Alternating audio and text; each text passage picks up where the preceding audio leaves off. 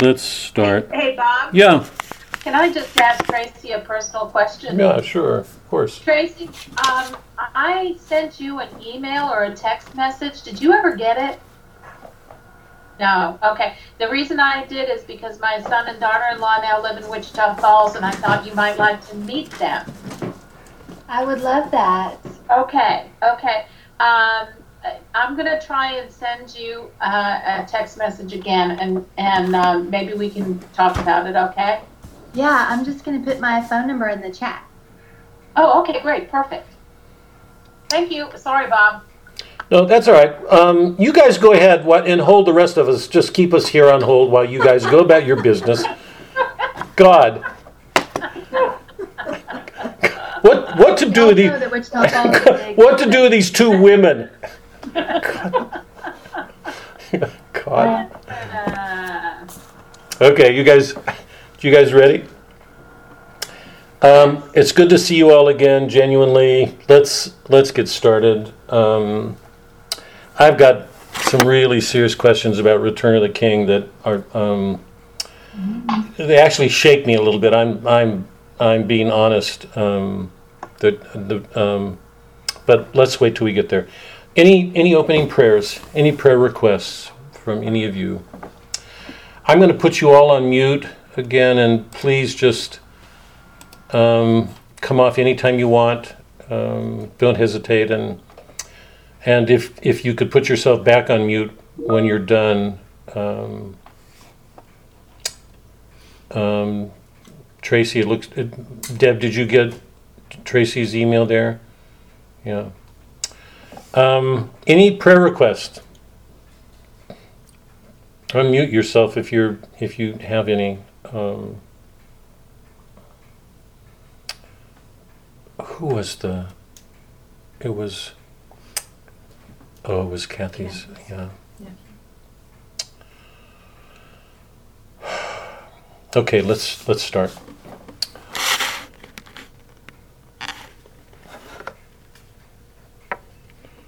This is on pause. I have no idea what's going on. Let's start. Um, in the name of the Father, Son, Holy Spirit.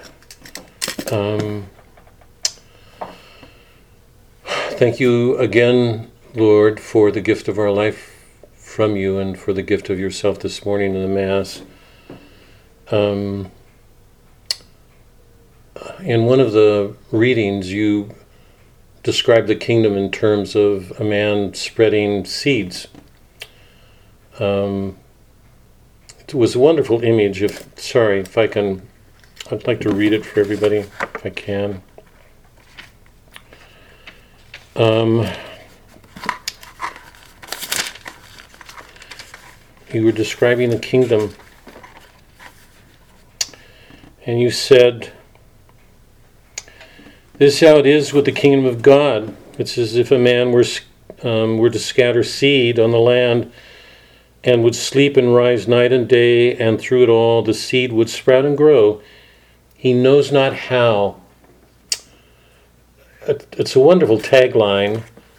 Um, the kingdom being like um, somebody spreading seeds and watching them grow and do what they do, and yet in some ways know not how.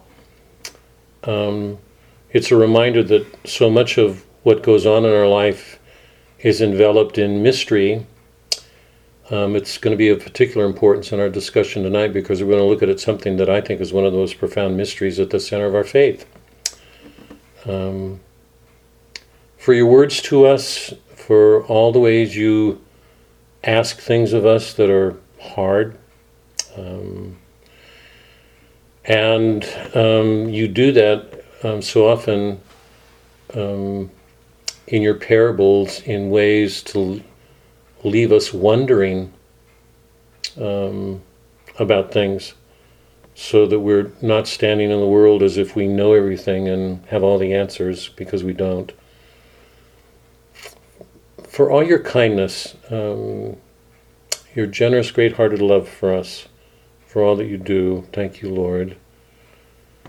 Um, I ask a special blessing on one of the parishioners here um, whose friend um, took his life. Um, watch over that young man, please. Forgive his sins. We don't know the circumstances of what people do today. It's a hard world.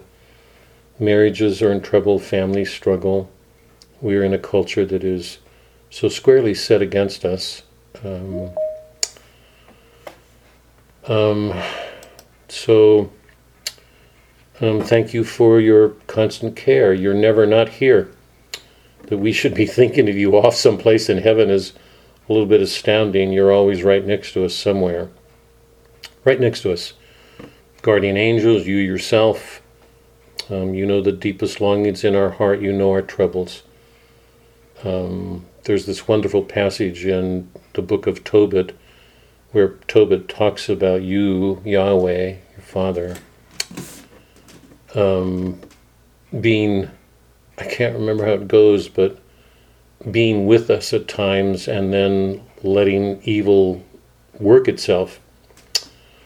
To me, it was such an apt description because I think for so many of us, we feel okay a lot of the time, and then suddenly we're faced squarely with our sins, and it's like we're somebody we'd like not to be. It's like you allow evil to do its work. Um, let us be glad for that, not be afraid. To know it's um, to trust in your wisdom, your love, um, that you let these things go to encourage us to turn to you, to stop acting like we can do it all on our own. So, for all the ways you watch over us and the mysteries that they involve, thank you, Lord. I ask for a special blessing on the work that we're doing as a group.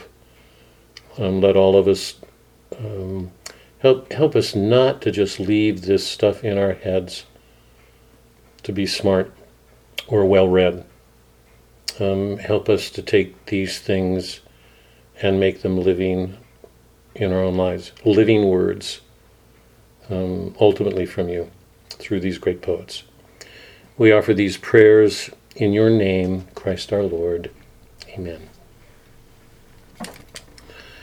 Um, okay, I want to read. Um, did you? Did all of you get? I, I'm assuming all of you are checking your emails bef- on on class day, so you're getting these emails. Yeah. Okay. I think I'm going to send you a. Well, no, yeah, but okay, you all got them. The poems that I want to do tonight are um, Timor Mortis and this little ditty that um, Suzanne discovered. She she's been reading Orthodoxy, and in the in the edition she has, there's an introduction in which the the person doing the introduction quoted this poem. I'd not read it before, so it was a just a genuine joy for me and more of a joy because I, to me, it, it captures what's at the heart of Chester. He is the most generous spirited person I have ever read in my life, ever, ever.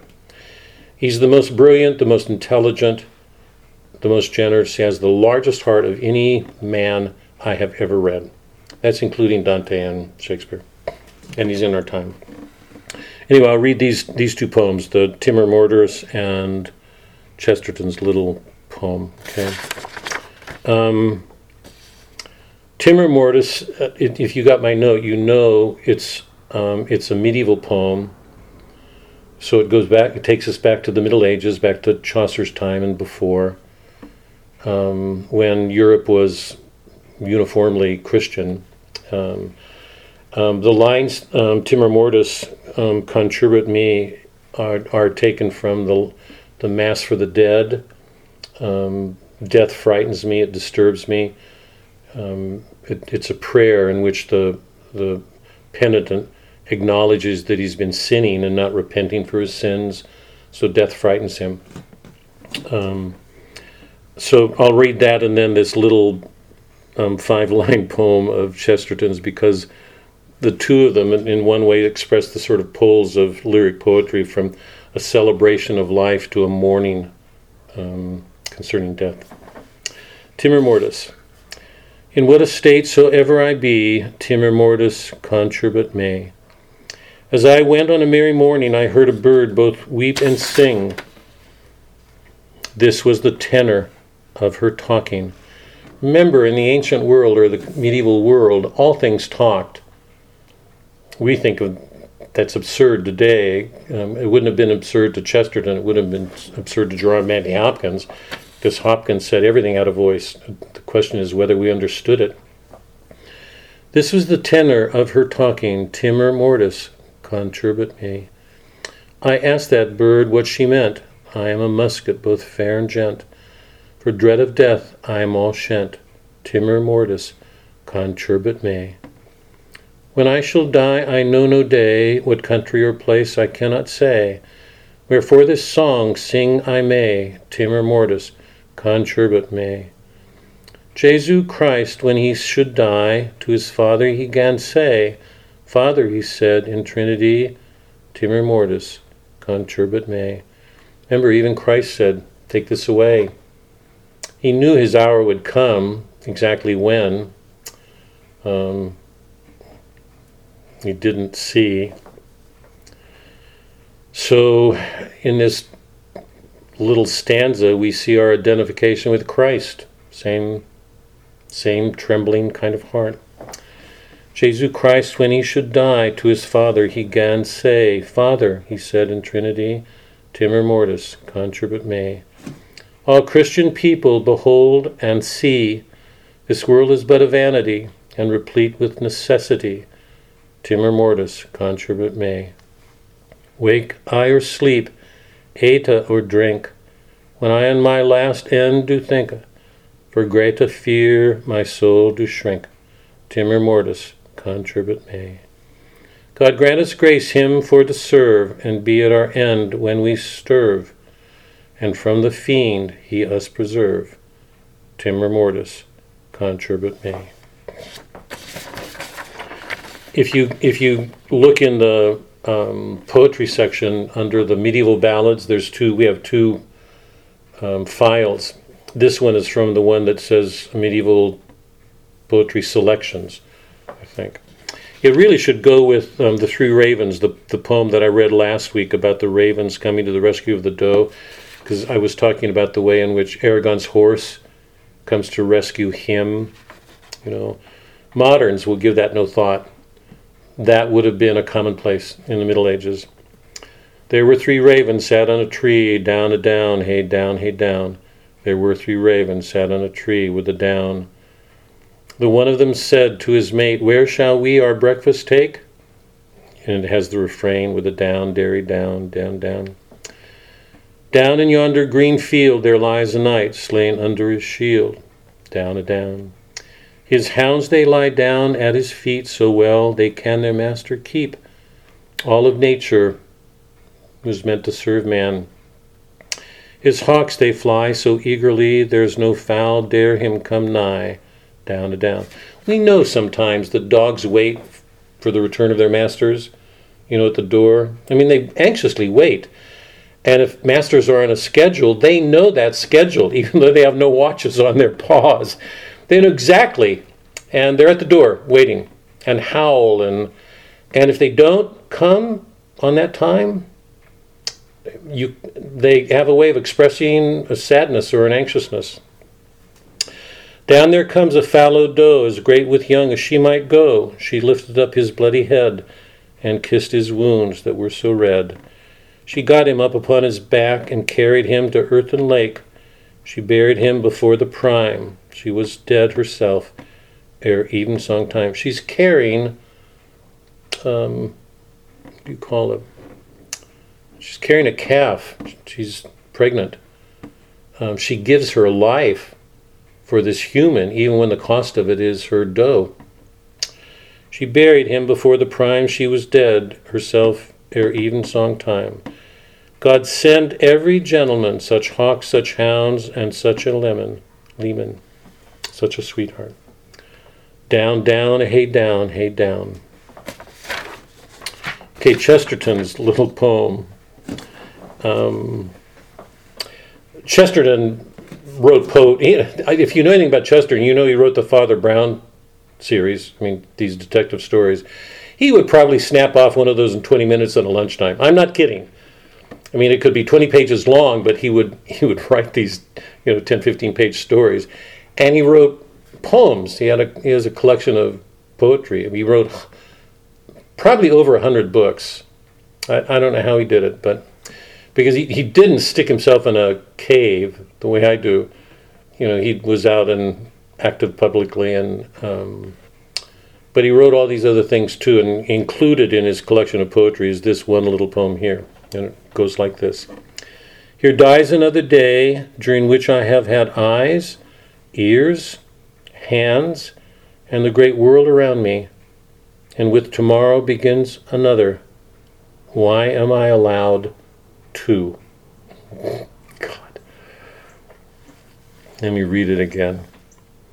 Here dies another day during which I have had hands, or eyes, ears, hands, and the great world around me, and with tomorrow begins another. Why am I allowed to? It's a good poem to read whenever we're grumbling about things. to ask ourselves why why have we even been given this day with all whatever miseries it presents to us? Because i mean to, to put it on its worst so we could join our savior on his cross in joy. And what else is there to say? Okay um, i'm going to need i'm going to need your help on this um, what I'd like to do tonight is um, um, briefly identify some of the major themes that we've been talking about, and then I'd, I'd like to try to summarize the return of the king. And I'm, not, I'm going to need your help on that because I, I don't hold on to these things as well as I think I should. But so help me out on that. And then I've got a couple of really, really serious questions about this this last part of the trilogy. So some of the major themes. Um, the theme of the ring is central to the whole work. We know that. Um, I've suggested that the ring is um, an image symbolic of the longing for autonomy. That with that ring on, people have the power to escape dangers and consequences. And it, it seems to arise out of out of the sinfulness of man this longing for autonomy. It's like Satan's longing to be autonomous, to not be, to not owe anything to God, to be completely free. It's one of the marks of the modern world that human beings think they're free and autonomous, can do whatever they want. the ring is an image of that longing for that power and and the power to give it this autonomy. And we know that once anybody gives themselves to that longing, it takes over. It roots itself, and when it does, um, it becomes what we call sin. It's this longing to do things on our own as if we didn't, if we weren't um, called to recognize, to love, and give obedience to our Creator, to act as if we didn't need Him and could do whatever we want on our own. Um, the to me there's two plots. I'll get to both of them in a second. One of them is what i've been calling the pathos of gollum. It's this one of the main plots that shows the struggle in gollum to serve frodo to help take him to the uh, mount doom where he's going to destroy the ring. Even though frodo or um, gollum wants that ring more than anything and we're constantly um, invited into these scenes in which Gollum shows these two sides of himself. It's as if there is this inherent longing for goodness, but it's become so corrupted that this other voice, this um, wanting to have that ring, takes over. Um, even when it means um, it will lead to killing Frodo and Sam. So we watched Gollum in this torment divided between those two options. Um, in the Two Towers, um, we move from this idyllic Arcadian world in the Shire into the what we could call the world of men, the political world in the realms of cities, and we watch the intrigues that take place um, involving um, rulers, um, Theoden and and Denethor, um, largely, and the um, the rulers of the elfin kingdoms um, I think it's it's only in the Hobbit that we finally get into the dwarf world and the kings there and the problems with that king. So we had a look at various cities. Um, you can say that. Um, and I'm going to put this as something of a question. It seems to me that one of the distinctions between Gondor and um, Rohan is a little bit like the stereotypical view of Rome and a more simplistic country way of life. Gondor is um, far more full of intrigues and um, vines for power. So it's a much more it's an image of a more sophisticated city. It's lacking a king. It's waiting on its king. In um, Rohan, we saw um, Theoden undone, slipping into a, um, a kind of decadence and decay because of the influence of wormwood. But it's a simpler way of life. It's more rustic. It's out in the open. It's more pastoral. Um, um, so we're we're we're aware of um, two kinds of cities one that's far more sophisticated and more Renaissance like, and one that's a, a, little bit simpler, um, and, the, and the problems that they present to the rulers. The focus in both of them, or, or the, yeah, the fact that the focus goes there, opens a whole world on the relationship between parents and children, between particularly between fathers and sons.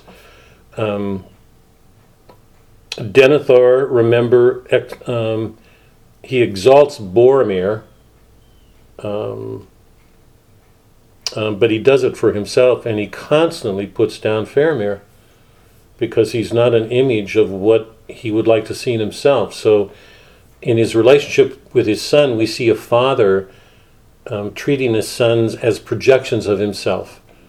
That he'd like to see himself as this exalted figure, this man of power and a firmness of will, and he treats his sons accordingly without seeing the effects that he has on them. Um, um, in um, in Theoden, remember uh, we don't see Theoden with children, but he does exile um, yeah, Eomer? Why why does he exile Doc? Are you here? Why does he exile here? Do, why, do you remember why he exiled Eomer? Mark, go ahead. Um, it, he really didn't. It was under the influence of the other guy. Wormwood, yeah, but why would he? Do you remember he? Because he was Eomer was starting to catch on. Yeah, and he, he said he betrayed him because. Sorry, sorry. Go ahead. He was starting to see the control that uh, Wormtongue had over everything, and it wasn't going to turn out well. yeah, yeah. And if I remember correctly, too, he didn't he didn't follow through with something that he was asked to do with searching for things and and because he knew that the ring was out there, if I remember correctly, and he wanted to get it and and didn't. Um, so we're watching the effect of fathers and the way in which political rule affects their decisions as fathers, the effect that it has on particularly their sons here. Um, we've talked about the way in which nature is alive, um, speaking natural things. Um, we see the parody of that in what Saruman does with these creatures that he creates. They're not natural, they're not of nature. Trees speak, birds are responsive to men, the eagles are responsive. They're images of justice in nature at work, just the way the trees are. But Saruman is trying to create um, a creature that's under his power. The rest of nature was made directly by God. It speaks, it conveys a goodness in everything it does. Um, and um, one of the things we touched on, but we didn't go into very much, and I'd like to take a minute with right now, is we've talked so often about um, the way in which Boethius's principles sh- show up more and more now that we've seen him. He's always been there, but I think since we've seen him, it's been easier to see. Um, the truth of what he said that that um, God is at work everywhere in nature, and whatever e- there's no inherent evil in things. The Protestant view on this is absolutely wrong. There's no inherent evil. The effects of the fall couldn't have been evil. We we weren't ruined in essence. um, God takes the evil that men do and turns them to good. So the conclusion that Boethius comes to, as you know, is there is no bad fortune. So what I'd like to do for a minute is just ask you to identify actions which on the surface appear to be bad at the time that are actually turned to good because of what happens. Can we just get a list of those out just to make everybody aware?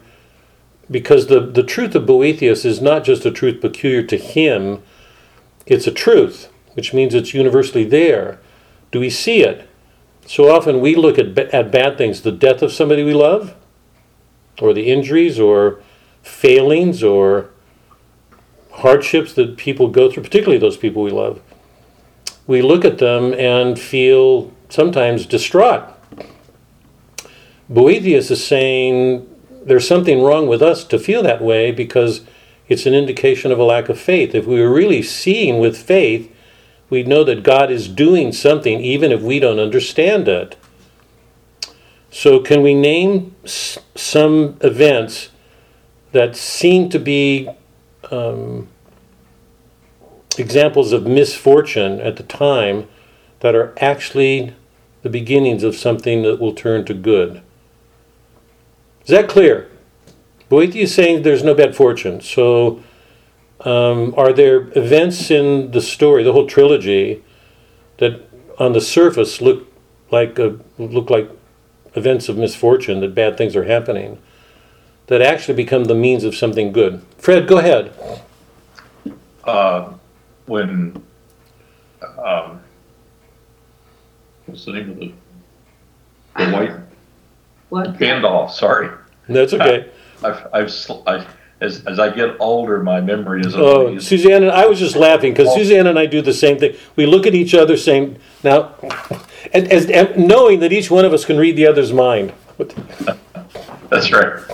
So uh, when, when Gandalf uh, uh, appears, well, I guess in, in fact maybe does die in fighting the demon uh, when they're trying to get through the the mountain. Right, And, right, you know, everyone feels like all is lost, but in essence, right. it allows Gandalf to become the white.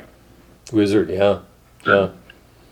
Yeah, that's a huge one because I, I can't, re- um, the mourning that that caused was emphatic.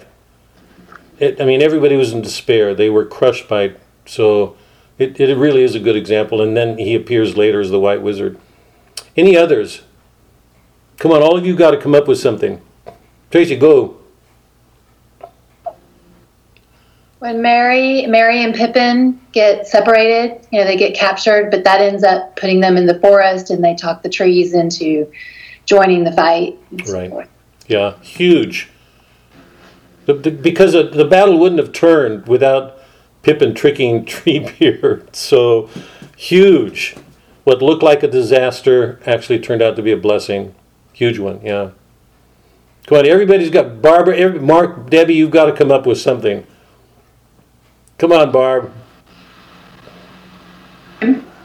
Um, when Frodo, at the very end, before the ring is destroyed, decides to keep it, and then Gollum chews it off his hand, and then we get two for one. So Gollum is destroyed and the ring is destroyed, Right. and that's happily ever after. Yeah, and so is Frodo's finger. I don't know. In, in the end, do we? I didn't notice that he didn't have a finger in the he end. He had half a finger. He had half a Called finger. Frodo of the Nine Fingers. Okay. Only nine. Or nine and a half, or Nine. nine. Mark, do you have one? Um, I would probably go back to your early example from a few weeks ago, of Boromir, uh, falling under the spell of the ring, trying to get take it from Frodo, and then realizing at the end how wrong it was, and fighting fighting it to his death, and then asking for forgiveness. I, Yeah. I think it's you know uh, I guess in the movie anyway, it's a swing of about five minutes of you know uh, from one side to the other, which is pretty interesting. Yeah. I'm so glad you mentioned that as, as, an, as an example of this sort of thing because I, I myself personally think it's one of the great moments in the movie. Um, that it leads to a humility that he was incapable of before that. You know that he was he was so determined to get that ring, he, and he did it with a bit. He he was a great leader, clearly a great warrior, a great leader for his people. The soldiers loved him, the people loved him. He was a hero who could defeat an enemy at war. A great, great man. So he was he saw himself. He was vested in terms of power. That's the way he saw himself. Um, I, I'm so glad that you use that example, Mark, because it's the sort of thing that happens with drug any addict, drugs, alcohol, pornography, name it.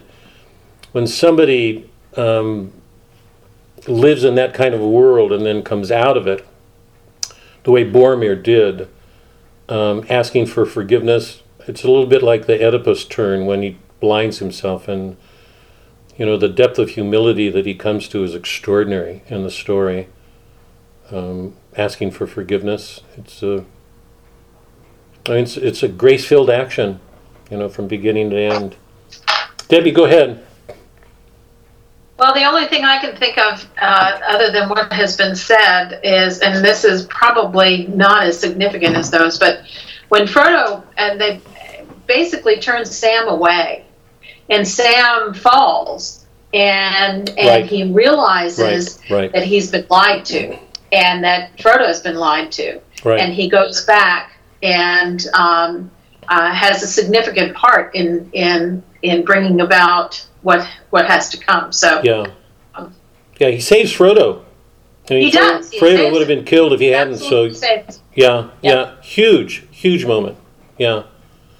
So what what at that moment looked like a tragedy that the two Right. were going to be separated is turned into a, a great thing. Sue, go ahead. Did you have something? you know, I didn't really have anything much different, but I, I guess the other thing that occurred to me is just all of the wars and the deaths that occurred were in service to or along the way of ending the power of the ring. But there were so many, I mean, that isn't as a, a single act, but there were so many people who were willing to put their lives at risk, even the even the dead ones were willing to Yeah. you know, come, come to the rescue. But everybody put things at risk for this, for something good to come Yeah. out of it. Yeah, yeah, And hopes that the wars we fight will have that. yeah. If I can take off from that, because that that just um, gives a larger perspective in which to put all the other things. One of the major crises early in the book is the breakup of the fellowship. You know, the, the men despair, they think it's over. And Frodo and Sam are going to go off, and, and, and uh, and Gimli and Legolas, um, Aragorn's comment is, let's go kill orcs, you know, like it's a sport. But as a matter of fact, what happens is that each of them continue to play a role Right. that's absolutely essential to the out. If they had not done that, so the breakup of the fellowship, it, even though it looked like a bad at the time, that everything was gone, that what they were s- setting out to do was undermined from the beginning, defeated, actually was essential because Aragorn's going to have to go off, which is going to come to the real, the serious question that I've got about the return. Remember that the title of this book is The Return of the King. So, in some sense, we have got to get to Aragorn. But at that moment when the fellowship breaks off, it looks like the whole enterprise is undercut. Aragorn sort of, I think, heroically, laughingly says, Let's go kill orcs. What they go on to do is absolutely essential to everything that happens. Um, take Aragorn out of um, Helm's Deep or Minas Tirith and we've got no story and we've got no ending. So I loved it because the fellowship to me is is to me one of the most perfect expressions of our Christian faith that I know of, deeply Catholic. That people are in communion with each other, and when the fellow, so it's a group. It's not an individual. It's not a private individual. It's a group of people taking off to accomplish that end. When it cracks, I, think one of the effects on a moviegoer is to think it's gone and and yet um, it's not. what each of them goes on to do is to play an essential role in um, in bringing about what happens at the end. So, okay, I want to get, I want to, I want to get to to the the what to me is at the heart of the Return of the King. Help me out here, you guys. Help me out, Doc. So here's the plot, if I can try to put this together.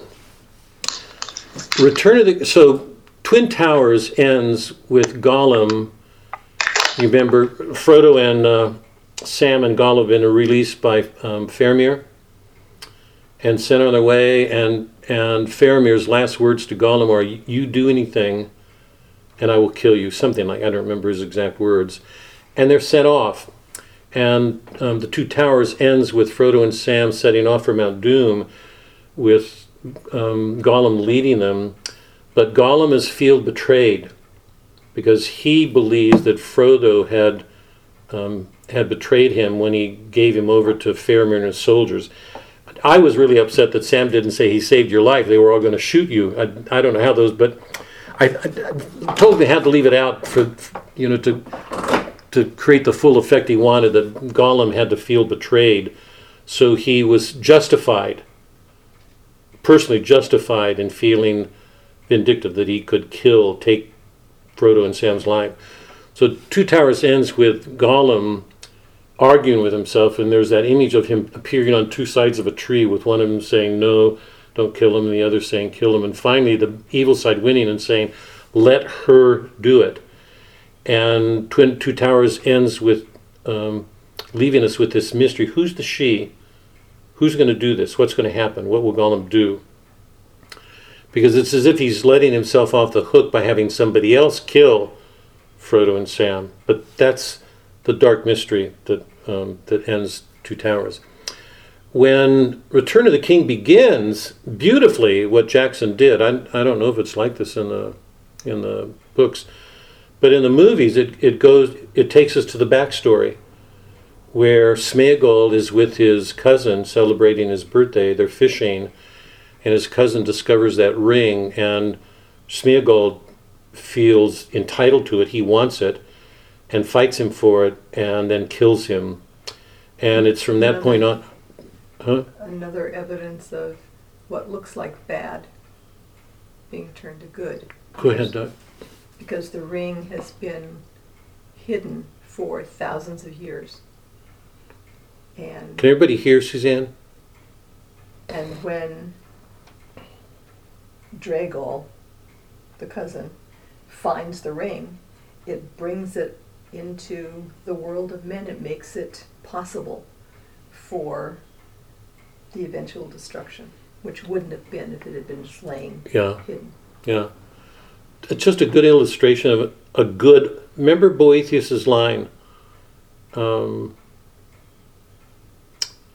goodness is diffusive of itself. Um, you remember the Latin?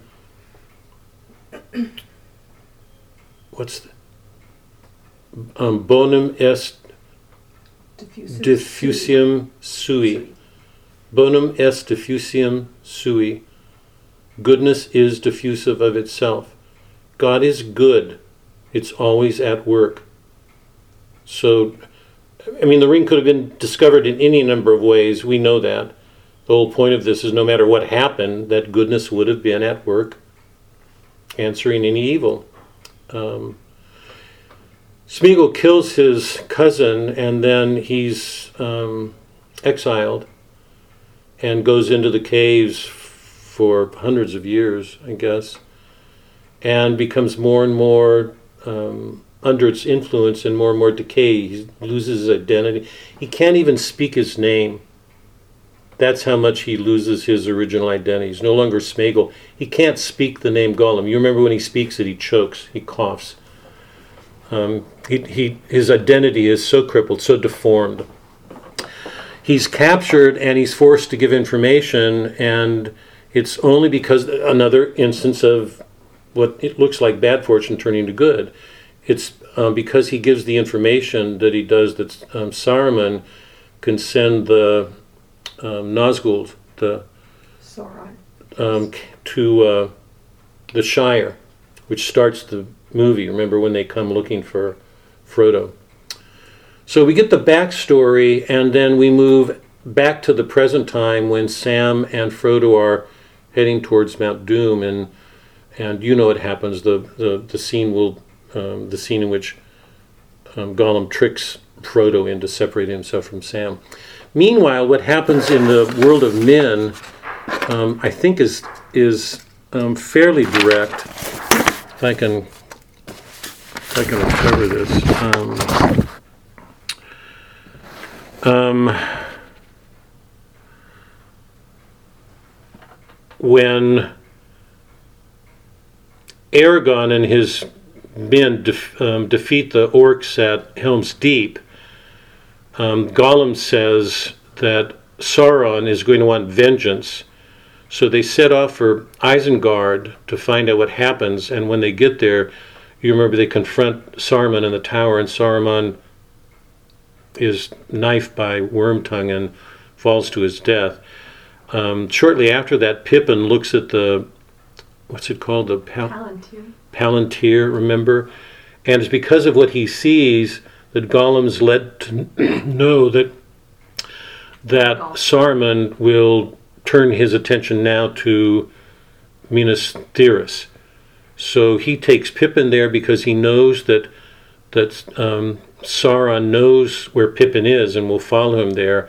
And Aragorn and Theoden set off to gather forces. Um, that's a crucial point in the story. So two plots are running side by side, coincidentally, at the same time. The one plot involving Frodo and Sam and Gollum heading to Mount Doom, and the other one, these forces gathering to protect um, Gondor because um, S- um, Sauron is going to turn his attention there to destroy it. Um, is there? I don't want. I mean, I'm I'm trusting you guys remember what happens with the spider and. Um, it, it seems there's two important things to hold on here. One, when um, when um, Denethor is faced with a threat of an enemy, he doesn't take action to do anything, even though he's he's known for being a capable leader. And when the city is actually attacked and threatened because they've taken that outpost, um, Denethor th- sends Faramir out to his death. We talked about that last week. Um, he's filling his face full of food while his son's on his way to a death. It's one of, to me, it's one of the most painful sequences in the whole of the movie. Um, Faramir will be will be brought back, apparently dead. Um, Pippin will see that he's not dead and tell Gandalf, and Gandalf will go and rescue him. It's in that scene when Deneth, um, Denethor, who wanted to kill himself, I think is full of fire and runs out to the edge of the um, the the the the uh, uh, the you call it the Cliff? Not the cliff but the the square you know and throws himself off. Mean, um, meanwhile, what had happened with the other forces that um, Theoden and Faramir were encamped to gather forces, and it's at that point that the Elfin King comes to um, Aragorn and tells him that um, Arwen, his daughter, is dying from the weight of the evil taking place. Remember, she had chosen to stay with Aragorn to give up her immortality, and just taking that has put her in a position of being vulnerable, even though she's not personally being attacked. It's just the weight of the evil around her is having its effect. It's like a cancer on her. She's dying. The king comes to tell Aragorn that, and Aragorn is so moved by that scene of hers. Um, and the king tells him to go to the army of the dead under the mountain. So he goes under the mountain to retrieve this army. Now, and you know that what happens is he brings the army in, and the army defeats the um, Sauron's army, and um, and it's at that point that Aragorn says, "We have to go to the Black Gate to distract Saruman to give Frodo and Sam a chance t- um, to get past them." Um, here's my question. I mean, I, I'm glad to go anywhere you guys want to go, but I, at some point, I'd, I'd like to get to the, the what to me are the wrap up questions. What do we make of the whole of the trilogy? Describe that action. I know that's not going to be easy, but describe that action. And I want to go to um, the question that I that I had last week that Mark opened up in a major way, and because of his response, is this book religious? And if it is, how? Because I thought Mark was right on. There's nothing, overtly. yeah, you know, explicitly or overtly religious or sacramental. Um, so on the surface, it seems just like a good adventure story. Um, I myself don't happen to believe that, but I don't want to. I don't want to. I don't want to put myself. What I'd like to do is ask you guys this question. But here's the way that I'd like to get to it. There are two plots going on simultaneously: the Frodo Sam Gollum plot to destroy the ring. The two are intertwined. Um, they won't be able to succeed if Aragorn and his company doesn't defeat um, Sauron and his forces.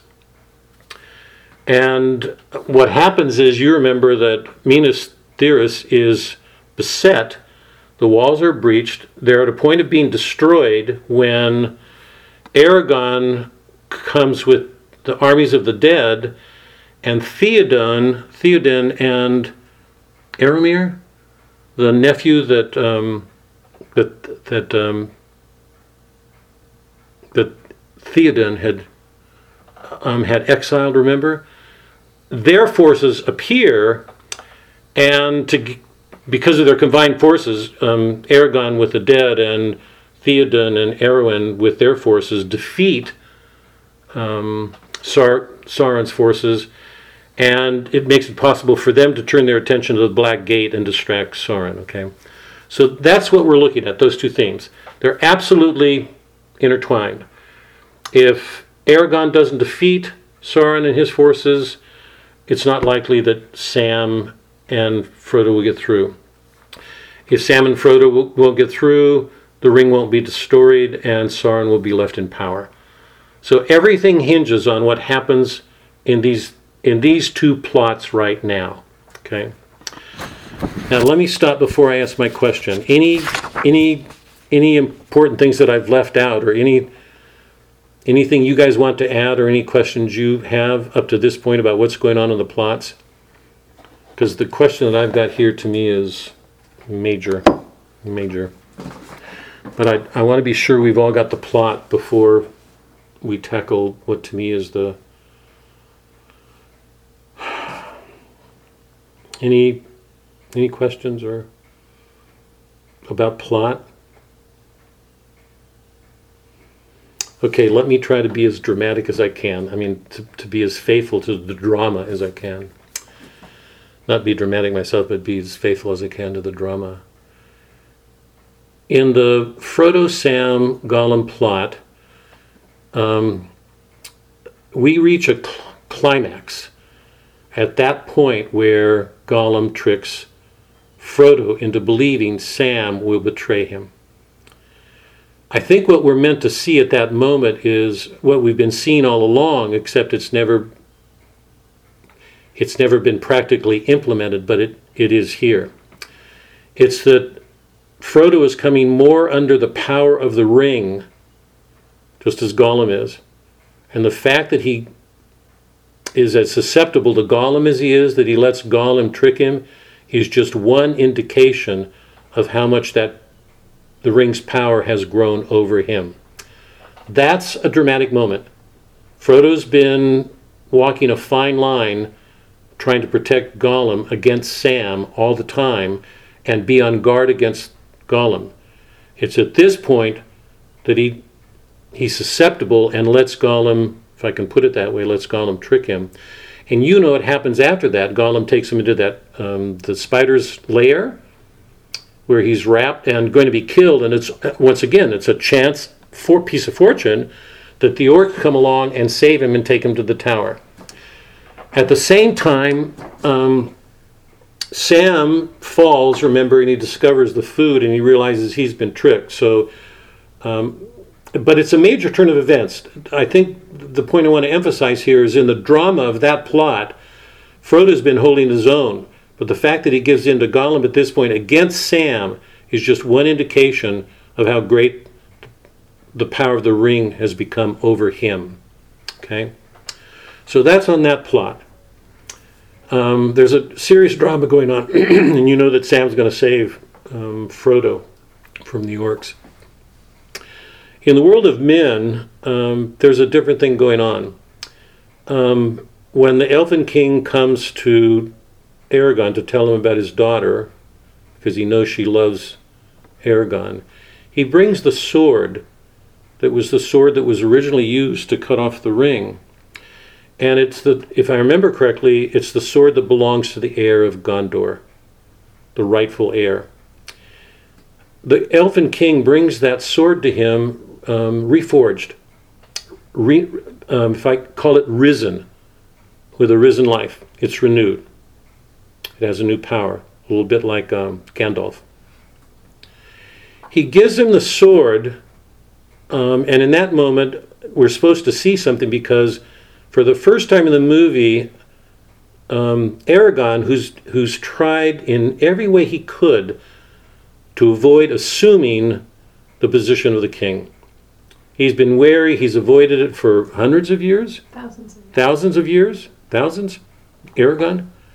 He's avoided it for a long, long time because he's seen what happens to men when they assume power. Because remember, one of the things we've seen in work after work after work, the city is corrupting of its nature. Once people step into positions of power, they can be men or women, it does not matter. Once they step into positions of power, something happens. The shift from the Shire to the cities is a shift into that world.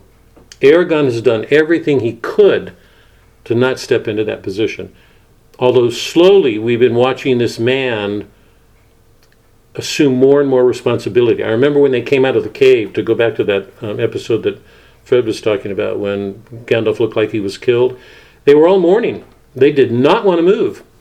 Aragorn said to um, Gimli and Legolas, get them on their feet, or Boromir, or, or no, Gimli and Legolas. He said, get them on their feet now. That's a sergeant in the service saying, everybody feels bad. You cannot stop here in your feelings. Get up. They had to go on. So, in scene after scene, we've been watching Aragorn slowly step into a position of greater and greater authority. Here at the end now, the elfin king, Elrond, brings him the sword and tells him, Go to the land of the dead. And we all know that scene. He goes to the land of the dead. They're all frightened. Nobody returns from the land of the dead alive. So when the men watch Aragorn and Gimli and Legolas go into the mountain, they assume they've seen them for the last time. They confront the land of the dead, and Aragorn holds up the sword and says, um, I don't remember if he uses the, the word king, but he knows that those men owe their allegiance to the king of Gondor. And they're all there because they betrayed their oaths. So we've got Aragorn, Gimli, and Legolas, but largely Aragorn confronting the damned, those who are there by betrayals. Now, here's my question. Um, if we go back and um, Tolkien would have known this in his bones. Remember, if you go back to the Aeneid, where this whole notion of kingship, of recovering a kingship of the past, was first introduced. It's implicit in the Iliad with Achilles, it's made explicit with Aeneas in Virgil. Aeneas returns to his home and claims a rightful place as a king. The return of the king, bringing power, judgment, um, destruction. Um, it's only in the land of the dead that Aeneas receives his calling. He has remember he it's only when he goes into the land of the dead and talks with his father Anchises that he receives his call. He's still searching, he's wandering. He only gets it from the dead, not the living. The gods have been giving hints all along. It's his father who gives him that calling. From that moment on, Aeneas is a changed man. He knows exactly what he's going to do. And remember, this is shortly after his fling with Dido.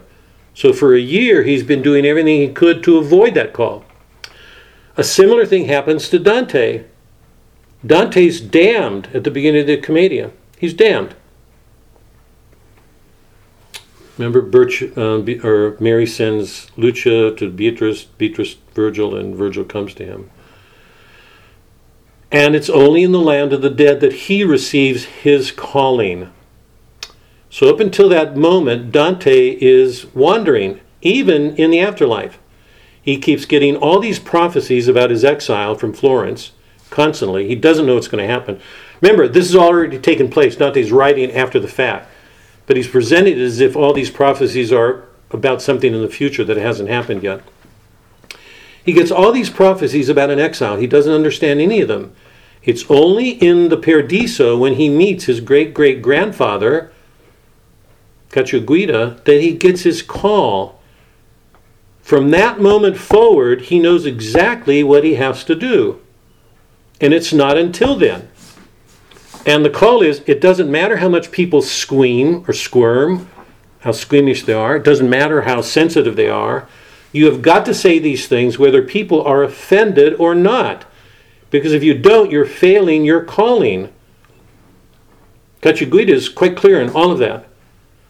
So if there's any uncertainty up until that point, there isn't after that. Dante knows exactly what he's going to do. What he does is exactly that. He comes back, finishes his vision, and writes his poem. What I've been presenting as a piece of prophecy. Now, here in Return of the King, we've got a similar situation. Aragorn goes into the land of the dead. He's been avoiding taking that place. It's an unoccupied throne. It's been waiting, you know, the king of Gondor. It's only there that he picks up his sword and, and uses that sword and the authority and says, Do this. And it's only because he wields that sword and has the authority that they do it. So, how are we to understand this moment? That's the first part of a couple of it's a it's a multiform question, I guess.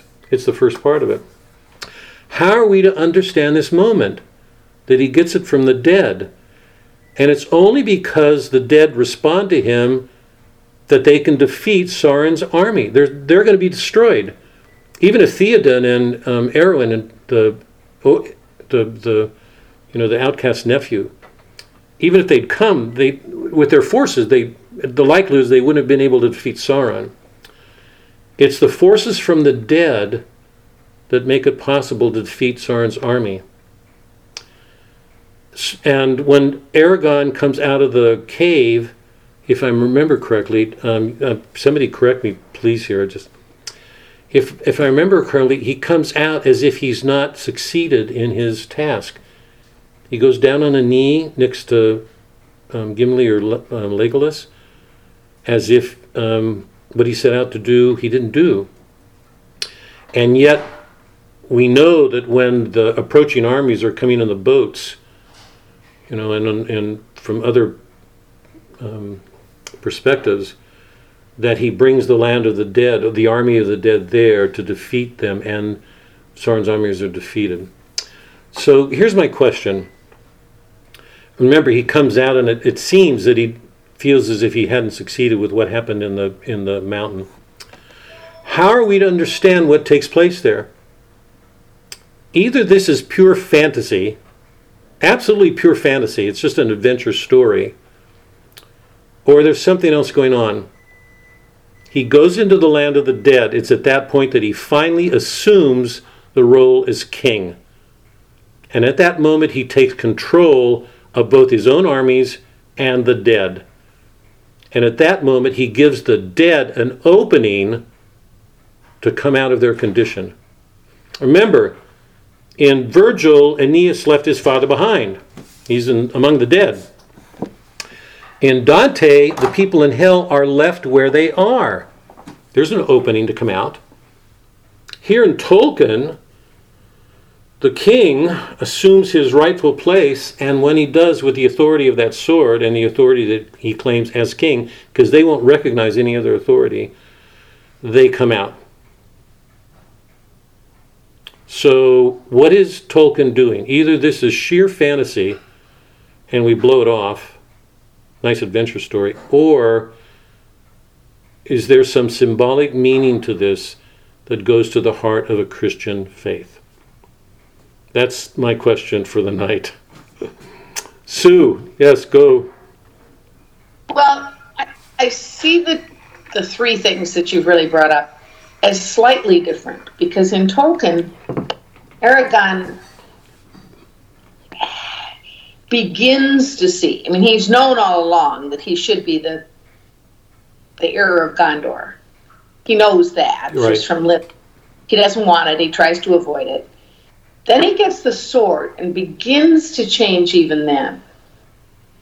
But it is, but he, but he claims that right in the Valley of the Dead, the Cave of the Dead. He's he does it slightly differently when in the other two stories an an ancient ancestor tells the person talks to the person here there's nobody among the dead that's telling aragorn he has to realize through all the forces he's not going to get what he needs unless he's willing to claim it but he is the one that claims that leadership role then and then he can lead them out. And I, you know, so it seems to me there's a slight difference.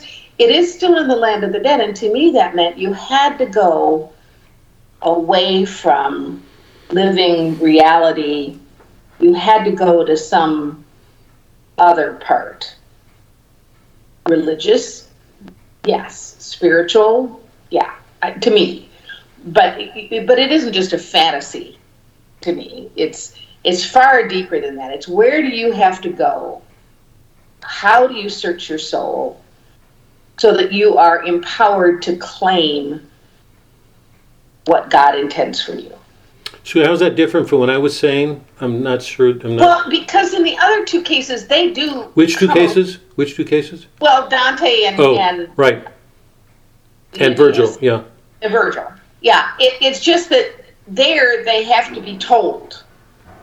And nobody exactly tells Eric. Right, right. They, they do think, I mean, it's, the presentation of the sword is, in a sense, this is yours, take it. But nobody talks to him. He, he does, so it's a little different to me. It's not, you know, in some ways it's very much the same because you have to go into yourself, into the dead, into the history, into the soul. I'm not sure what Get word to use for yeah. it. Yeah. So there's. Um, oh, but- sorry. No, sorry. Go. No, just, but I think he claims it here Yeah. in a slightly different way than they did in the other Yeah. story. No, I'm incomplete. I, I hope I didn't. I thought the way I was presenting it is that way. What I wanted to do was just draw that comparison so that you could see the tradition. For me, the difference that you're describing is real. That's an accurate description of what goes on. The, the question that I'm asking is, what? How do we understand that? What does that mean? I want to be clear now, in case what I said wasn't com- clear. It's it's clear that Tolkien is setting this in a tradition. It was there in Virgil, it's there in Dante. These moments when somebody receives a call is in the land of the dead. And in both instances earlier in the in the Aeneid and the Divine Comedy, um, the characters receive it from somebody, or Virgil, Aeneas from his father. And it's interesting that it's in a family lineage. Aeneas from his father, and um, Dante from his great great great grandfather. But the, the the point I wanted to emphasize here is a change takes place in the land of the dead. A colleague is takes place. It's realized firmly. What Aragorn does in that moment is take complete control of a situation that's about to be destructive of everything.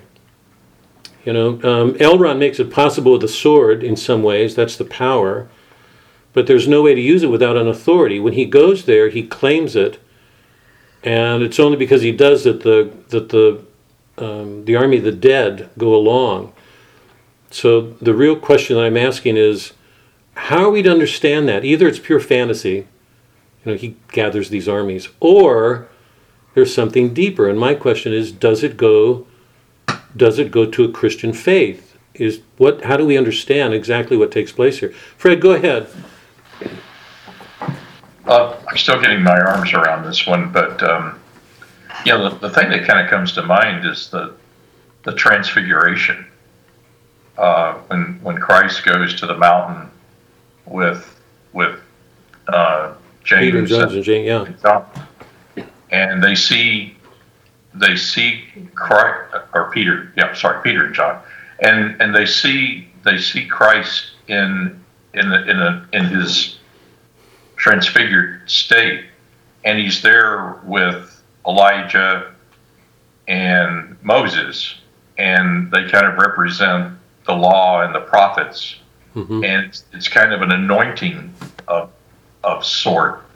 And you, you look at, and I'm not really necessarily trying to compare the three of them, but there there is a Christian moment there where only only the anointed one can actually communicate with and convert the dead. And I mean when you when you see that that kind of a miracle take place, you, you you're kind of any questions you had about whether this person is the leader or, or not the leader kind of diminishes, right? I mean, it's like if if if that can happen, who am I to who am I to argue that that you're not the, the king or the chosen one? Yeah. But anyway, it's just that's that's kind of what hits me in all of those circumstances. It's it's it's a crowning of a sort. Yeah. Um, I'd really like to hear from all of you if I can before I return to anybody else. So I, um, Debbie, I didn't know if, are you, did, Debbie, did you have a comment? Well, yeah, I think just to add on to um, what Fred was saying, um, I, you know, uh, uh, when Christ was in in Gethsemane, you know, he he said, you know, please let this please let this go away. I I, I don't want this. Right, right. Um, I really don't want this. And I think in this instance, you have you have a similar parallel. I really don't want this, but I understand that that this is what I have to do. And if I don't do this, then there's damnation of really humanity. Um, in in both those cases, you know, the humans were going to lose if he didn't, if if Aragorn didn't do this, and and in the case of of Christ, that you know uh, that mankind and, and sin was was going to continue, and and we as human beings were going to be damned. Um, so I, there's there's somewhat of of a parallel there. I'm not, as, as Fred said, you know, he doesn't have his arms wrapped all the way around it. I don't know if I do either, but that was the thing that that came to me out of this is in both cases there was there was sort of the sense that they knew what needed to be done, but they really didn't want to do it, um, and yet they knew that that was what their destiny was. Let me, yes, yes to all that. Let me, let me keep, try to keep the focus here. Let me try to put this different to, to put the focus where I want it. Um, I, I can imagine, I mean, this is, I'm fabricating something. This is, I, I honestly can't imagine, but I'm concocting something as a way of making up a contrast here. I can imagine um, Elrond coming with a sword and saying, "Here, claim your right, grow up," you know, and um, his going out and making a command of the dead or something. But it doesn't happen that way. He has he has to enter um, the the tunnels, you know, the underground of the dead. There's even a scene a little bit like the harrowing, where all the rocks come down and threaten the lives of all three men. You know, they narrowly escape. Skull. Sir, skulls, yeah, all the dead. What what's at what's at issue here is this context of the dead. And my question is, and because it's taken place now in three major works, in Virgil, Dante, and it does here, and it's it's about the return of the king. This the third book of the trilogy is about the return of that king, and it's only here that he claims his authority. And I think Sue's right on in, in making that distinction. Um, Virgil gets it, or Aeneas gets it from his father, Dante from his great great grandfather. Aeneas, or uh, Aragorn steps forward. But so I've got a couple of concerns here. The major one is why the land of the dead? Why is it important here? We know that they can't defeat Sauron without this help. So either this is pure fantasy or there's a dimension of meaning here, something symbolic and real that involves the dead in the outcome of this battle. Um, and it involves a calling, a man reaching a point where he steps forward and in a way that he's not well i mean I, as i tried to suggest i think there we can see stages in which if you watch aragorn's decision he makes decisions that so that show the decisions of a leader repeatedly. But it's only here that he finally claims his place as king. And when he does he claims or gives the dead a choice. So my question is how do we look at this um, the dead were left behind in Dante's world, in hell. Here, the dead are given a chance to redeem themselves, even if they're damned, if we can call that a state of damnation. So this is radical. This is, we've not seen, it wasn't present in Virgil, he's, he's pre Christian. A similar or a parallel kind of scene was there in Dante. He has to go to the land of the dead or beyond the land of the living. Doc, what would you say? You have a. I I mean, what occurred to me when I read it, saw it, um, was the harrowing of hell.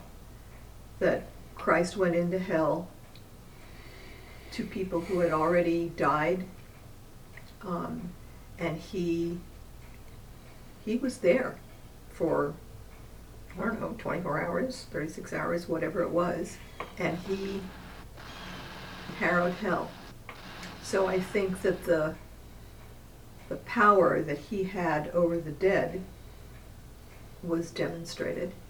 What does it mean that he brings the dead into the battle? They're dead. So, from I mean, I- I'm, I, I'm I'm trying to put this as red. If you go to a modern audience who doesn't have any belief in supernatural miracles or anything um, supernatural, divine, they'd look at that as pure fantasy. You know, the dead are coming alive and they're they're actually being instrumental in defeating these powers. Um, what does it mean that he bring that they enter into the battle? Mark, I've been wanting to ask you because I you were you were so emphatic in expressing your surprise at seeing that there were religious dimension to this meaning. I, I mean, I I'm just glad you did it. I think it's you know so often people don't go anywhere, but this certainly is one of those scenes that that raises questions about underlying meanings. Um, a king assumes his authority and calls the dead into action. How how how how do you understand what's going on there, Mark? I can see the parallels between Christ and Aragorn, but I'm not ready to make that connection just yet. I'm not necessarily against it, but I'm not there just yet. Because when Christ ascended into hell, he didn't bring anybody else back. Um, Well, he did. He, it, I mean, he Moses and I mean, he, Moses, well, well, you know, I mean, all the was Moses in hell? Who knows, right? You know, Well, we don't know. well, they were. Uh, That's where they were all until. But anyway, go ahead. No, oh, the whole Christian concept of hell wasn't around yet. Christ hadn't died. It was still the Jewish version. Dante's writing to 1200, 1200 years after. Can you get some wine? So, um, I, I can see the parallels between the two. Um, I, I guess what, what's what I'm struggling with is if this was meant to be a covertly religious work. Nobody else seems to have picked up on it, and I mean nobody. I mean, in any other, in any author, any, any anybody else. Um, so when you're bringing these parallels to light, I see it, and I'm like, well, okay, I can, I can go along with that. But it, it I, I guess to me, it's you know, it, it's not that overtly religious. although Sorry. all of the themes and all of the, I guess, the morals are, um, without being in your face, you know, Yeah. religious type movie. Um, and maybe that's the beauty of it, is that that's doing all the right things. It's it's checking all the correct boxes of how you should be and where you know, and honor and dignity and, and how you should live your life and everything else without being preachy, I guess, uh, and just showing how you do it. Um, so I see what you're saying, and I'm not. I can see how you got there, uh, but I'm not there, and I'm not against Yeah, it. yeah, no, I know. I'm just not there yet. Let me just th- throw in something, and I want to go to Barbara and, and Tracy because been watching Tracy twist her hair back and forth for the last. I, I, I know, no, I'm like, Tracy, I, I hope you guys, I hope you've made a place for my sense of humor by now. God, um, Mark, I just want to make a slight correction to what you said when you said nobody's got. By the way, a, a large, large um, body of critics, um, the larger body of it, um, Christian, had talked about the religious dimension of Tolkien's trilogy forever. So a whole, a large Christian audience and a large non-Christian audience have addressed these in criticism. So it's nothing new, and I'm not. I, by the way, I, I don't know all of that literature. I'm I, I'm not a Tolkien scholar, but I do know that there are volumes and volumes of things written precisely on these topics. But Barbara, do you have a do you have a thought on what's why the dead, and how are we to understand? Let me let me if I can put. I want to. I'm so God. It's it's so nice to be able to talk to you guys, and and know that you're not going to think I'm insane. Although you may think I'm insane already anyway. But remember, remember, remember when I because this was my major point in the Iliad when Achilles lost Patroclus, and he reached that point where he said, I'm at fault. I let everybody down. And he accepted his death. The Achilles that goes back into the war is not the Achilles before that moment. He's invulnerable, nobody can touch him. And I remember making the argument then that he reminds me of somebody like an AA and an alcoholic who reaches a point where he says, I'm an alcoholic.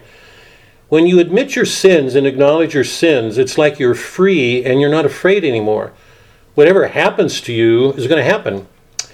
In that moment, when that moment comes and those fears are shed, you find yourself in a position of doing things that you could have never done before because before that you were partly arrested.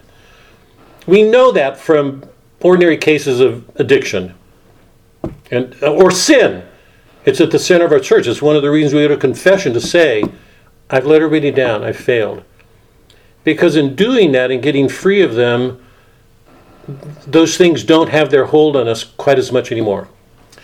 So, in the very first book that opens our tradition, Achilles, we find a similar moment. If you remember, when that happens, um, he goes out, he doesn't have his armor yet. Remember, and we talked about this. Thetis is making new armor because the armor he had used before, the armor which Patroclus taken, and then Hector, they both die when they put it on. Thetis made new armor. It was for him, it was not his mother's. And once he put that armor on, remember he went out went out in the deep ditch and shouted, 24 Trojans died. Homer describes him as luminous, there's something. So long before the coming of Christ, these poets had a sense that something transcendent could enter into man that made it possible for him to do things in a way that he couldn't have done before or other people couldn't do. The same thing happened with Odysseus, the same thing happened with Aeneas. So we see these. Let me give another an example. Peter betrays Christ. Peter, because this to me goes right to the point. It doesn't answer the question about the dead, but I'm hoping it's getting it's closer. Peter betrays Christ. He betrays God. He betrays him. After the crucifixion, in the beginning of Acts, Peter is an entirely different man. He takes control, he takes responsibility, he has an authority he never had before. So, Mark, in your terms, from the world's perspective, if you just if you were in one of the cities that Peter preached in after Christ's death and resurrection, Because remember, he's dead and resurrected now. Peter's seen it all.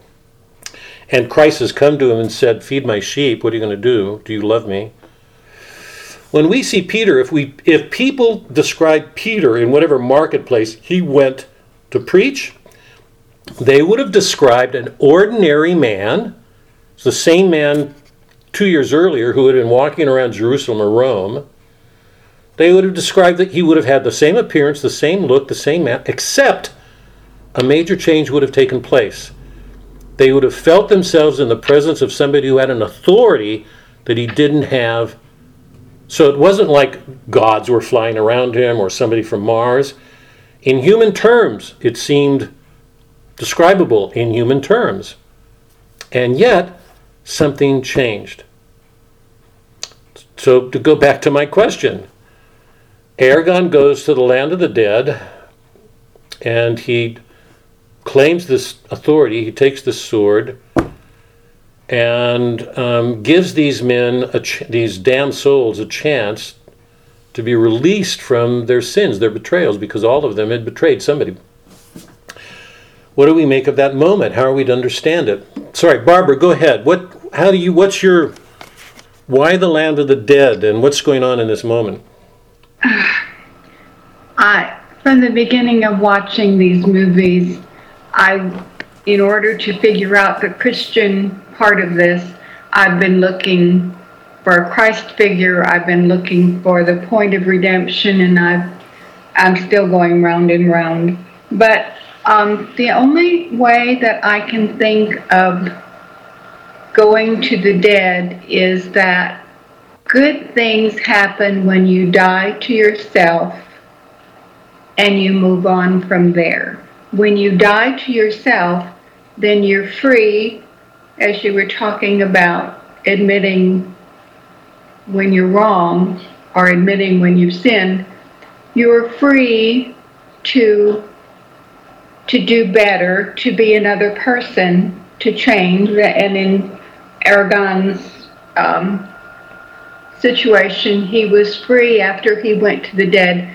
He had the help he needed in order to get the sword and do what he did in order to become king. That's that's all I got. No, that's good. Don't, that's not all.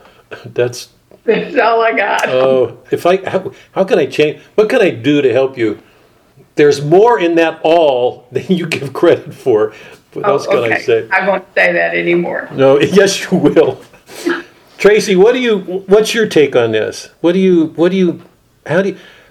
We're in a tradition. Aeneas goes into the land of the dead. So does Dante. Here's Aragorn, and a transformation takes place. Something happens that calls the dead into play. What are we to make of this?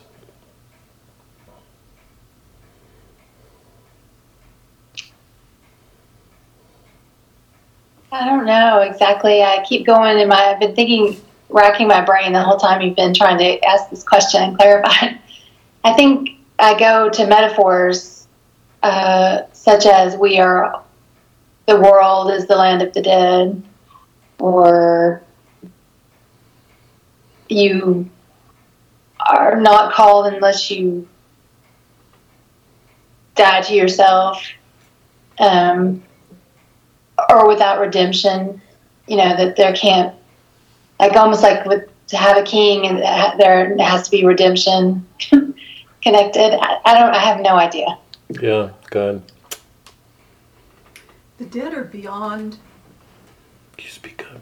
the dead are beyond being vulnerable. They're dead. Judgment has been passed, if that's what happens. Um, but you can't threaten them. What are you going to threaten them with? There's nothing to threaten them. So they have to do it. But you can release them. they have to do it of their own volition, and Aragorn gave them a chance to step out of the dead state. I mean, they'll still be dead to the world, Mm-hmm. but out of the sort of limbo state where they, they can't move on. They're just stuck in their Right. betrayal. he gave them a chance to move on from that. But they had to do it of their own volition. And they were dependent. There's no threat, Doc, with that sword, the way he holds it up in that scene, No, I don't think so. He's, he's claiming his authority. And they to owe. give him- them that option. Yeah, they owe him what they didn't do when they betrayed the former king. Um, and they know that if he's the true king, um, that they owe it to him. But they do it of they do it of their own they do it of their own volition. They're not they're Because the beyond option is given. I mean, there's an Yes. opening, yeah, right. yeah. Um, and it's interesting to me also that when Aragorn comes out of the tunnel after confronting the dead, he thinks he's failed. And it's only after he's thought he's failed for, I don't know, five or six minutes, um, feeling terrible about it because it means that he can't help the people at Minas Tirith. Um, that the king of the dead comes out and says, "We will fight for you." In that scene, Yes. Hmm. Um, and in that particular scene, it's like a confirmation of his having taken the authority. um, because they wouldn't have done it for anybody else. They only would have done it for the rightful king. And when they say, we'll fight, it confirms him in what he was trying to do. yeah. Yes, to all that. I just want to add one thing to what Susan, you all could hear, right? We've been talking about um, the taking of the auspices. That ought to be grounded into your souls and hearts by now. You know that that's a confirmation. Um, that one of the one of the interesting that aspects of that scene when Aragorn comes out is that um, for me it re- I mean there's several things going on here that just can't be explained in modern scientific or empirical terms that make this deeply religious. Aragorn steps into a mystery. He has no control over this. It's not like anybody. I, I, I think Sue touched on it by saying, you know, there's a certainty in the sense that in Don, or in uh, Virgil, in the sense that um, Anchises gives him his calling. It's there, so he hands it on. There's the same kind of certainty with Dante and Cacciaguida. It's there. Cacciaguida hands it on. In Aragorn, in Tolkien, Aragorn steps into it. It's like a it's like the mystery of a grace and it involves a wonder. Either this is fantasy, sheer fantasy, or it's religious in the deepest sense in the sense in which we've been talking about because it involves a mystery and a risk. When you when when you do things, when you go through your here, I mean the typical response of Americans is there's a problem. Now what's the solution? I mean, the habitual mindset of the American, we've got a problem, do this, fix it. At the center of Christianity, that's not so. Christianity says um, you have to risk stepping into a mystery when you don't know the outcome. And what's going to determine what happened may cost your life. But if you go into it thinking, I've got the answers, and if I do, this is going to happen, all you're doing is showing your arrogance. In these moments, we're seeing people make a risk without knowing what's going to happen. They're in the middle of a mystery for which they do not have an answer. When Aragorn comes out of the cave, as Suzanne described him, he's on his knees. It's only when the king of the dead comes out that he's confirmed. So what we what we were witnessing was a sequence of events enveloped in a mystery, if I can put it that way. And everything was at stake. And at the heart of it was a man, the words that you, you guys read, dying to himself, putting, putting away all those things that got in the way of his stepping forward for him to become who he was given to be. And I take that as a paradigm for all of us. You know, it, whatever whatever goes on in any, it doesn't have to be to the head of an army or But Achilles, Odysseus, and Dante, you know, for me, are images of something human for all of us. That all of us face situations where, um, you know, we have to either put ourselves away completely or stay in some kind of an arrest with our sins, you know, pretending like they're not there. I thought, um, I can't think it was Barbara uh, who was describing it as getting free of them or, you know, um, when you admit them or. Um, to put this in a, to try to move it back again in the direction of this question that I'm asking about the land of the dead, it's hard for me to picture Peter after his conversion, after Christ dies, and he has to face his sin. He betrayed God. The Peter that we say at the beginning of the Acts is not the same Peter. I, I don't see Peter afraid of anything. The dead cannot touch him. Um, nothing will, ha- if, if anything happens, like what happens to martyrs when they go to their death, they are not afraid. They are people fully in possession of something because they, they live so completely with Christ that the world has no effect on them anymore. I don't know if that takes us into the land of the dead. I mean, that's partly where my question is going. That somehow what happens with Aragorn and Dante and Aeneas can't be separated from the dead. The, the, how we, however we understand this, it's got to change the way we look at living and the way we look at death. Um, anyway, Sue, you've got you. Go ahead, Sue. You got. Well, I, I've had a couple of thoughts with this, and Suzanne really kind of triggered a whole new way of looking at it, and that is that uh, what I tried to say before is I think that for me, the land of the dead is is not it is more than it's not in the land of the living. It is giving up of oneself. It's turning over to forces we don't understand. So it's the mystery of it.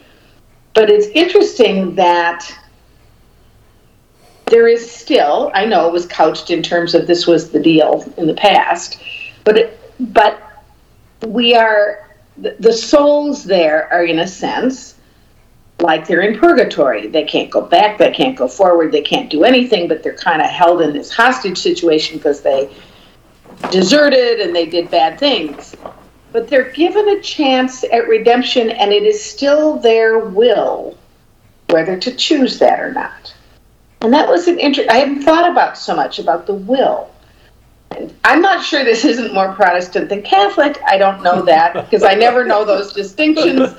But to me, when you accept a calling, you are not in the land of the living. You are not in the the humdrum of life. You have gone beyond that, away from that. And to me, the land of the dead was sort of a metaphor for that. On the other hand, even when you've died, there is a chance at grace. There is a way back through God. So to me, that's kind of the neat part about this is that they have a choice. They have to make that choice, but they have a, a way of redemption, even even after death. Yeah.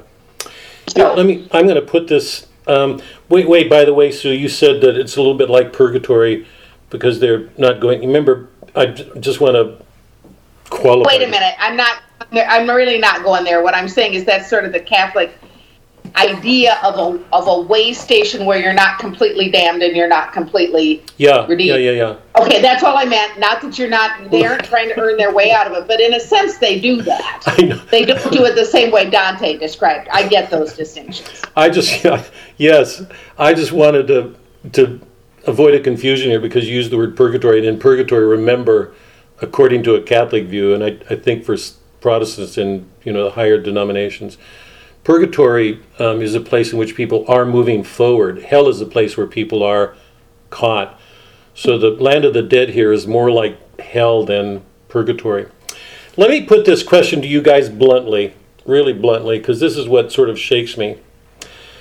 There are lots of people within the church who have and who currently do take the position that um, all, all souls one day will be forgiven that God wants all to be forgiven, and ultimately they will. So, people who take some comfort in believing that Hitler is in hell where he belongs, you know, are going to have to struggle with that because it's it's going to play with their mind that those things don't happen. That people are in hell and that's it, and people are in heaven or purgatory and they're on their way to heaven.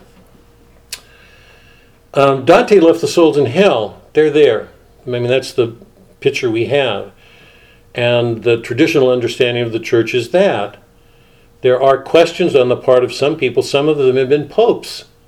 I mean, this is not a minority, it's, but it's a view that's you know, been part of the Catholic tradition forever. It's, it's not the public position, and I mean, it's not one that's encouraged because it, it can lead to all sorts of problems. If, if, there's, if you do away with hell, um, you take away um, a disincentive, uh, a, you know, if, if you believe that there are no consequences to your actions, you can do whatever you want because finally hell's not going to matter. So it's not a, it's not something to play with. It's a, it's a, it's a difficult position and a touchy one and a dangerous one.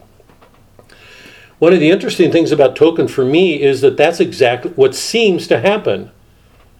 And it's interesting to me that it only happens when a man assumes his place as a king. Now, there are all sorts of ramic- the ramifications to what's going on in Tolkien from here are extraordinary. Every Catholic at baptism is baptized into a calling that he is going to be priest, prophet, and king. And the question facing every Catholic should be will he accept that call? Will he accept his prophetic call? Will he be a priest? Will he take on the authority of a king? Or will he dodge them? Um, um, Violent Bear Away was about a man who did everything he can to avoid his calling. I mean, that, and um, Thomas, or I mean, uh, Murder of the Cathedral Eliot's book was about a man facing martyrdom, answering his call. So we've been we've been dealing with this thing at the center of our Catholic faith, and it involves a real mystery. Lots of people, lots of Catholics, go through the world approaching the world the way the secular mind does. Here's a problem, here's how to fix it. It's a serious question whether they enter into a mystery. So many of the books that we've been reading show human beings entering into a mystery where they have to risk themselves. They have to step into a position where they don't have answers to things. They are, they are absolutely putting their life at risk. And to step into that risk means putting away every, all the conditions that they set on things. Aragorn, Gimli, and Legolas enter into that cave knowing that they're facing death they're putting their lives at risk. It's a little bit like what Achilles did, what Odysseus, and I mean, we've been Dante. Dante didn't want to go. He made it very clear at the beginning. He said, "I'm not Aeneas, and I'm not Saint Paul. Get somebody else." Virgil says, "Knock it off. You're going." Um, until Dante receives that call, at which point he's a changed man. And we know from conversions in, in addiction centers, we know it from people like Paul, or I mean Peter that something happens inwardly or can happen when a person somehow becomes who he was given to be. And the time space references by which we ordinarily measure a man or character have to fall away because they're not adequate to explain what's going on in those moments. The world cannot understand them. Human beings can't. They're in a, I mean, whoever put it that way, Barbara, you're in a different sort of realm, or Susan, or I mean, Sue what what Aragorn presents the the damned with these because all of those souls, if remember, they're anguished and evil looking, sinister and violent. He offers them an out.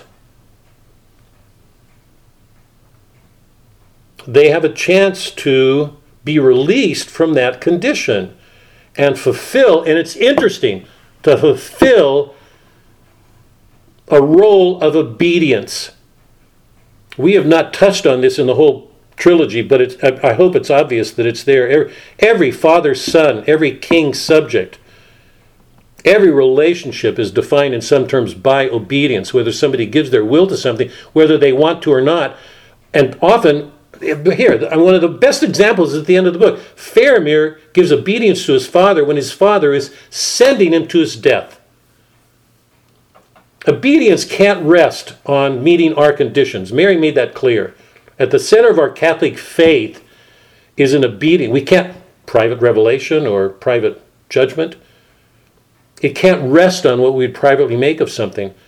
When we're asked to do something by somebody whose authority is greater, we're, we're asked to give our wills to it. It's one of the things the Catholic faith is most criticized for. These, these men, the dead, the army of the dead, failed in a matter of obedience. They betrayed their, they did not follow through in what they were asked to do. And in that sense, in one ways, they image all of us as human beings, because I'm, you know, my, one of my claims from the beginning is after the fall, one of the, one of the spirits that define us as human beings is defiance. We want to have our way, we want to do what we want to do. We can justify that on religious grounds. The Catholic faith does everything it can to take that away. So here we've got a man entering the army or the land of the dead and offering then an option. And in one sense, it, it seems like he's saying that the dead can be released given these conditions when somebody who steps into that authority, like Peter after his conversion, when he claims to be one with Christ, can do what he did. How many conversions did Peter effect by his talks after his conversion? There's a power. How many, when people give witness in addiction centers, somebody's an alcoholic and they admit that they're an alcoholic and they go through the program, it's those people that are called on to come back to witness their experiences. They're the ones who can have the most influence on other people. It's not the college graduates who think they know everything. It's people who witness to their experiences. What how do we understand this moment with the dead? It's like the the, the dead is called into play by taking it out of play. They become one with this person. And he's able to accomplish these extraordinary things. So either this is pure fantasy or it's showing that there is something supernatural happening in these moments, the way it happened with Achilles, the way it happened with Odysseus, the way it happened with Aeneas, Dante, and now here Aragorn.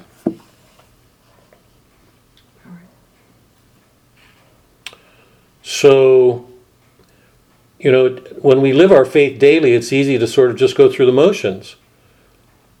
Is Tolkien just giving us a nice adventure story, or like Virgil and Homer and Dante and others. He's showing us that something extraordinary is going on, that people who look at things in social or political or psychological terms will never be able to explain. These are the mysteries at the center of our church. Most people are going to talk about these things as if they're fantasy, nice, enjoyable thing. They're either fantasy or they're showing something extraordinary the way Homer did or Virgil or Dante or let me stop there. Any questions or comments on what this moment, what's going on? Because because I hope it's clear. It turns the whole action. they they save Gondor, the place that is waiting for the king to return, and it's at that moment in that scene that the that the king claims his place. He returns. He defeats the armies, and when he does, he turns his attention on Mord or on Mordor, and makes it possible for um, Frodo and Sam to complete their mission. The last thing, I mean, we, we're not going to have time to talk about it, but it, we'll let it go. But I, I hope it's just clear to everybody. I, I, whoever, I think it was Barbara, I can't remember. I'm sorry.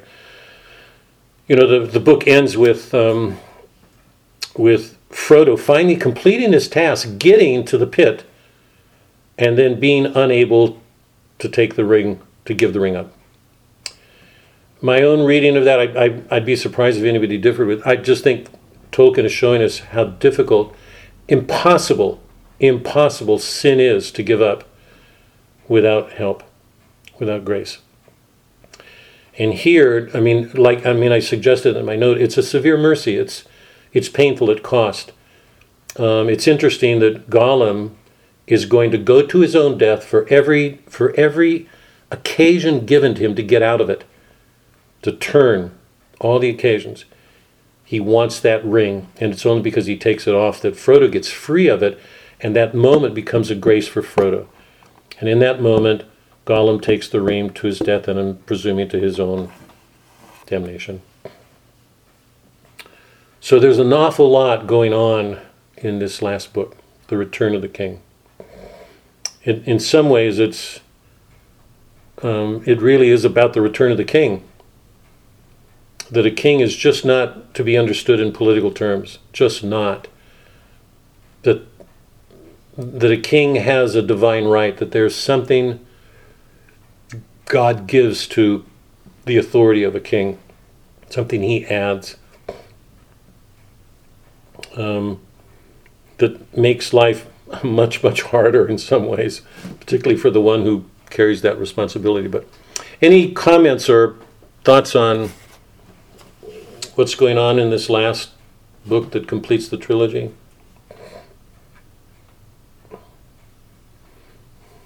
Tracy?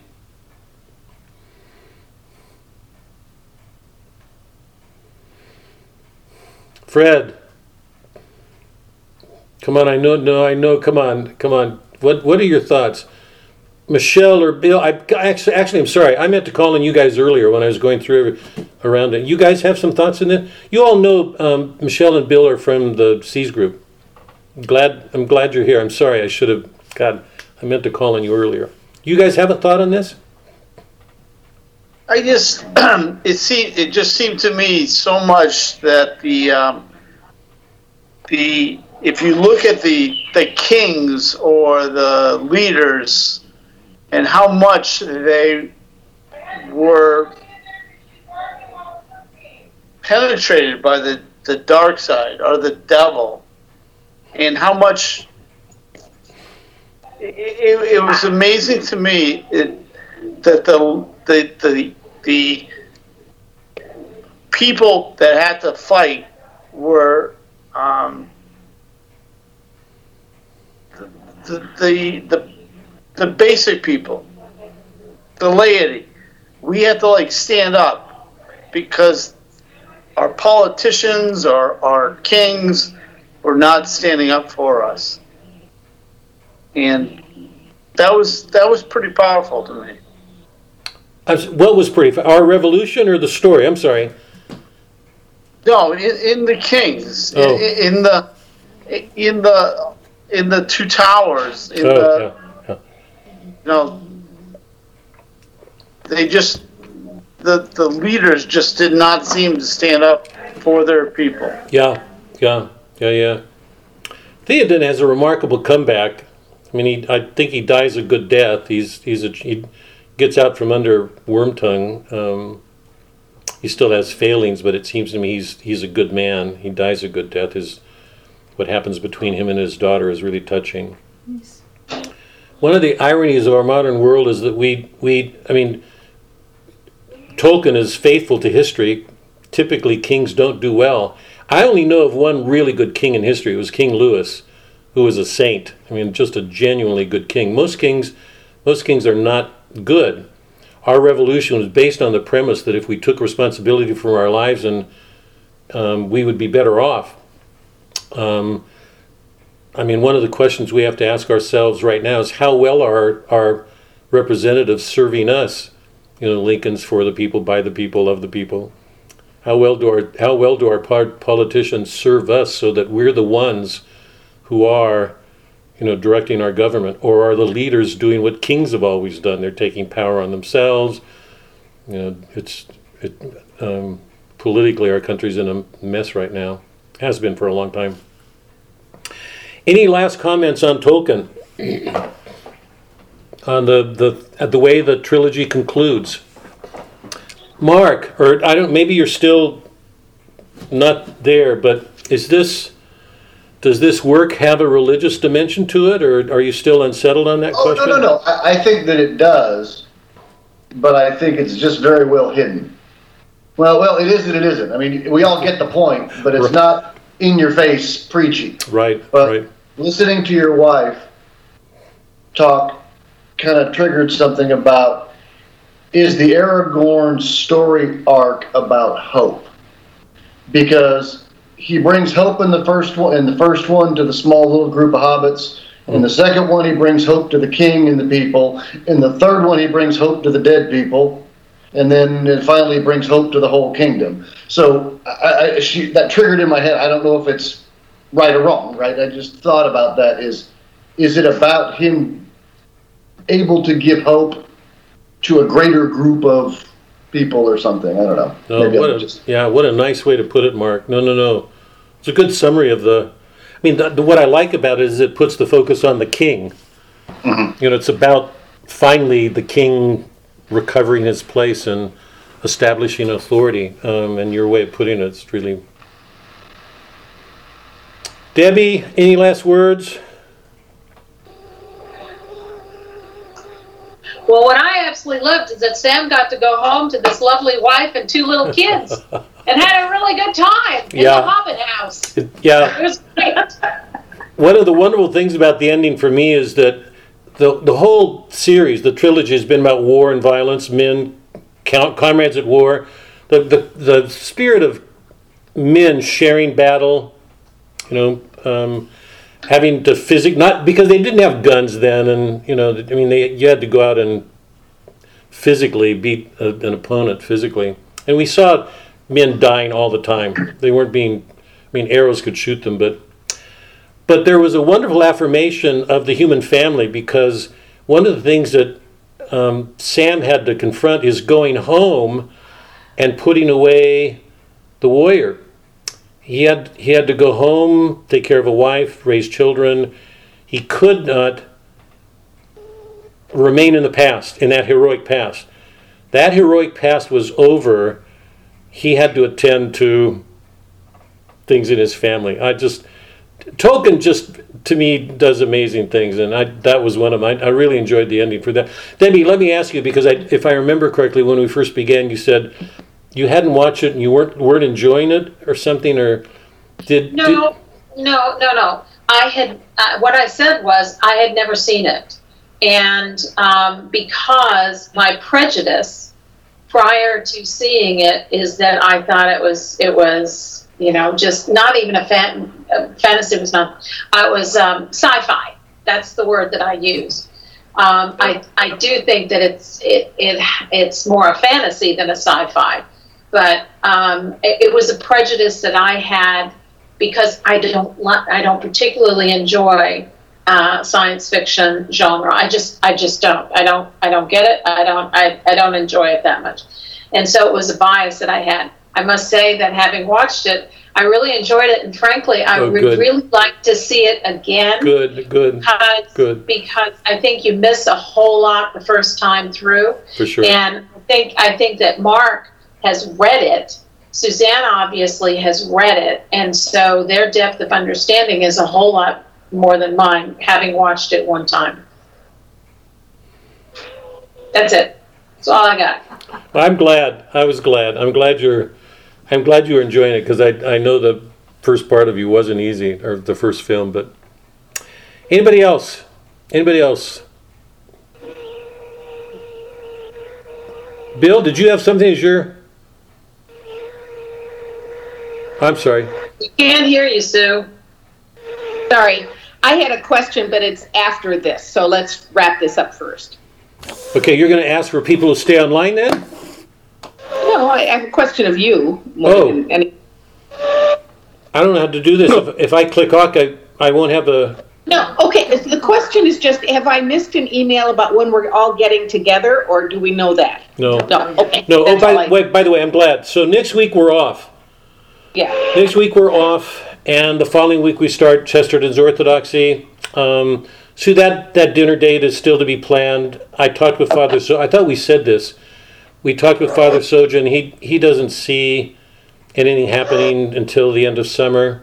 So we'll have it here. We we will we will either have a dinner here um, before the end of the course, or we'll have it at, at the end. I'm not, but we'll we'll talk together and and decide on a date.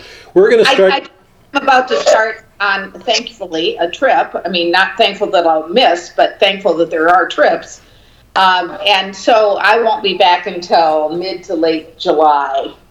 Uh, Yeah. mid-July, really. Yeah, Um, I, I think what I'm going to do, Sue, is write a letter to everybody and ask about summer and if Okay, if everybody wants to take a couple of weeks off or how people want to handle that. I'm not sure. Okay. Well, what we've got next is orthodoxy, and then a, and then the Gospels.